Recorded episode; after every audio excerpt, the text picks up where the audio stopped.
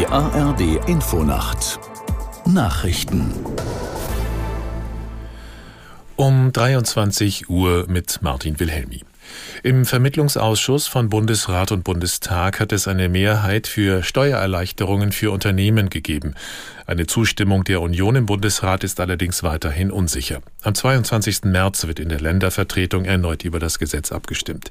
Iris Seiram in Berlin zu den Einzelheiten. Die Union ist bei ihrer Position geblieben, dass die Kürzungen beim Agrardiesel zurückgenommen werden müssen und hat deswegen die Zustimmung verweigert. So geht das Gesetz nochmal in den Bundestag. Das musste es aber ohnehin ähm, nochmal die Runde.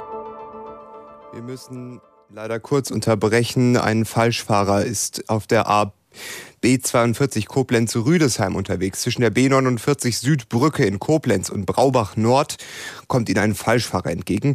Fahren Sie äußerst rechts und überholen Sie nicht. Auf der B42 Koblenz-Rüdesheim zwischen der B49 Südbrücke in Koblenz und Braubach Nord ist ein Falschfahrer unterwegs. Vorsicht bitte in beiden Richtungen. Jetzt geht's weiter mit den Nachrichten. Den Prozess zu beenden. Aus der Sportredaktion Florian Neuhaus. Es ist ein guter Tag für Deutschlands Fußballfans. Das stellte Sprecher Thomas Kessen vom Verband Unsere Kurve fest und sprach von einem großen Erfolg. Die Entscheidung zeige, dass der deutsche Fußball mitgliederbasiert und demokratisch sei. Aus den ersten Reaktionen von Vereinen war besonders die Erleichterung herauszuhören, dass die Fanproteste nun wohl ein Ende haben. Laut Hertha BSC ist die Entscheidung in der Gesamtsituation richtig. Bundesligist VfB Stuttgart freute sich, dass der Schritt, Zitat, uns alle, die wir den Fußball lieben, wieder zusammenkommen lässt. Wirtschaftsminister Habeck sieht die Konjunktur in Deutschland auch langfristig vor großen Problemen.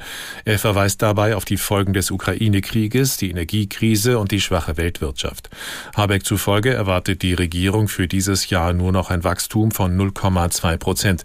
In der Herbstprognose war sie noch von 1,3 Prozent ausgegangen.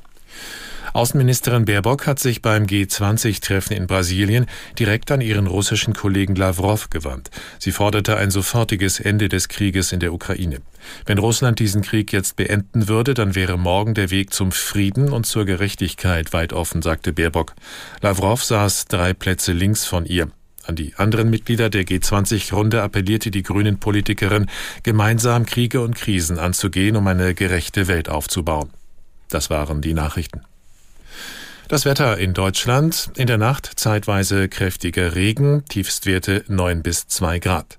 Morgen dicht bewölkt und teils ergiebiger Regen, an den Alpen meist trocken, die Höchstwerte 8 bis 14 Grad, dabei gebietsweise Sturmböen.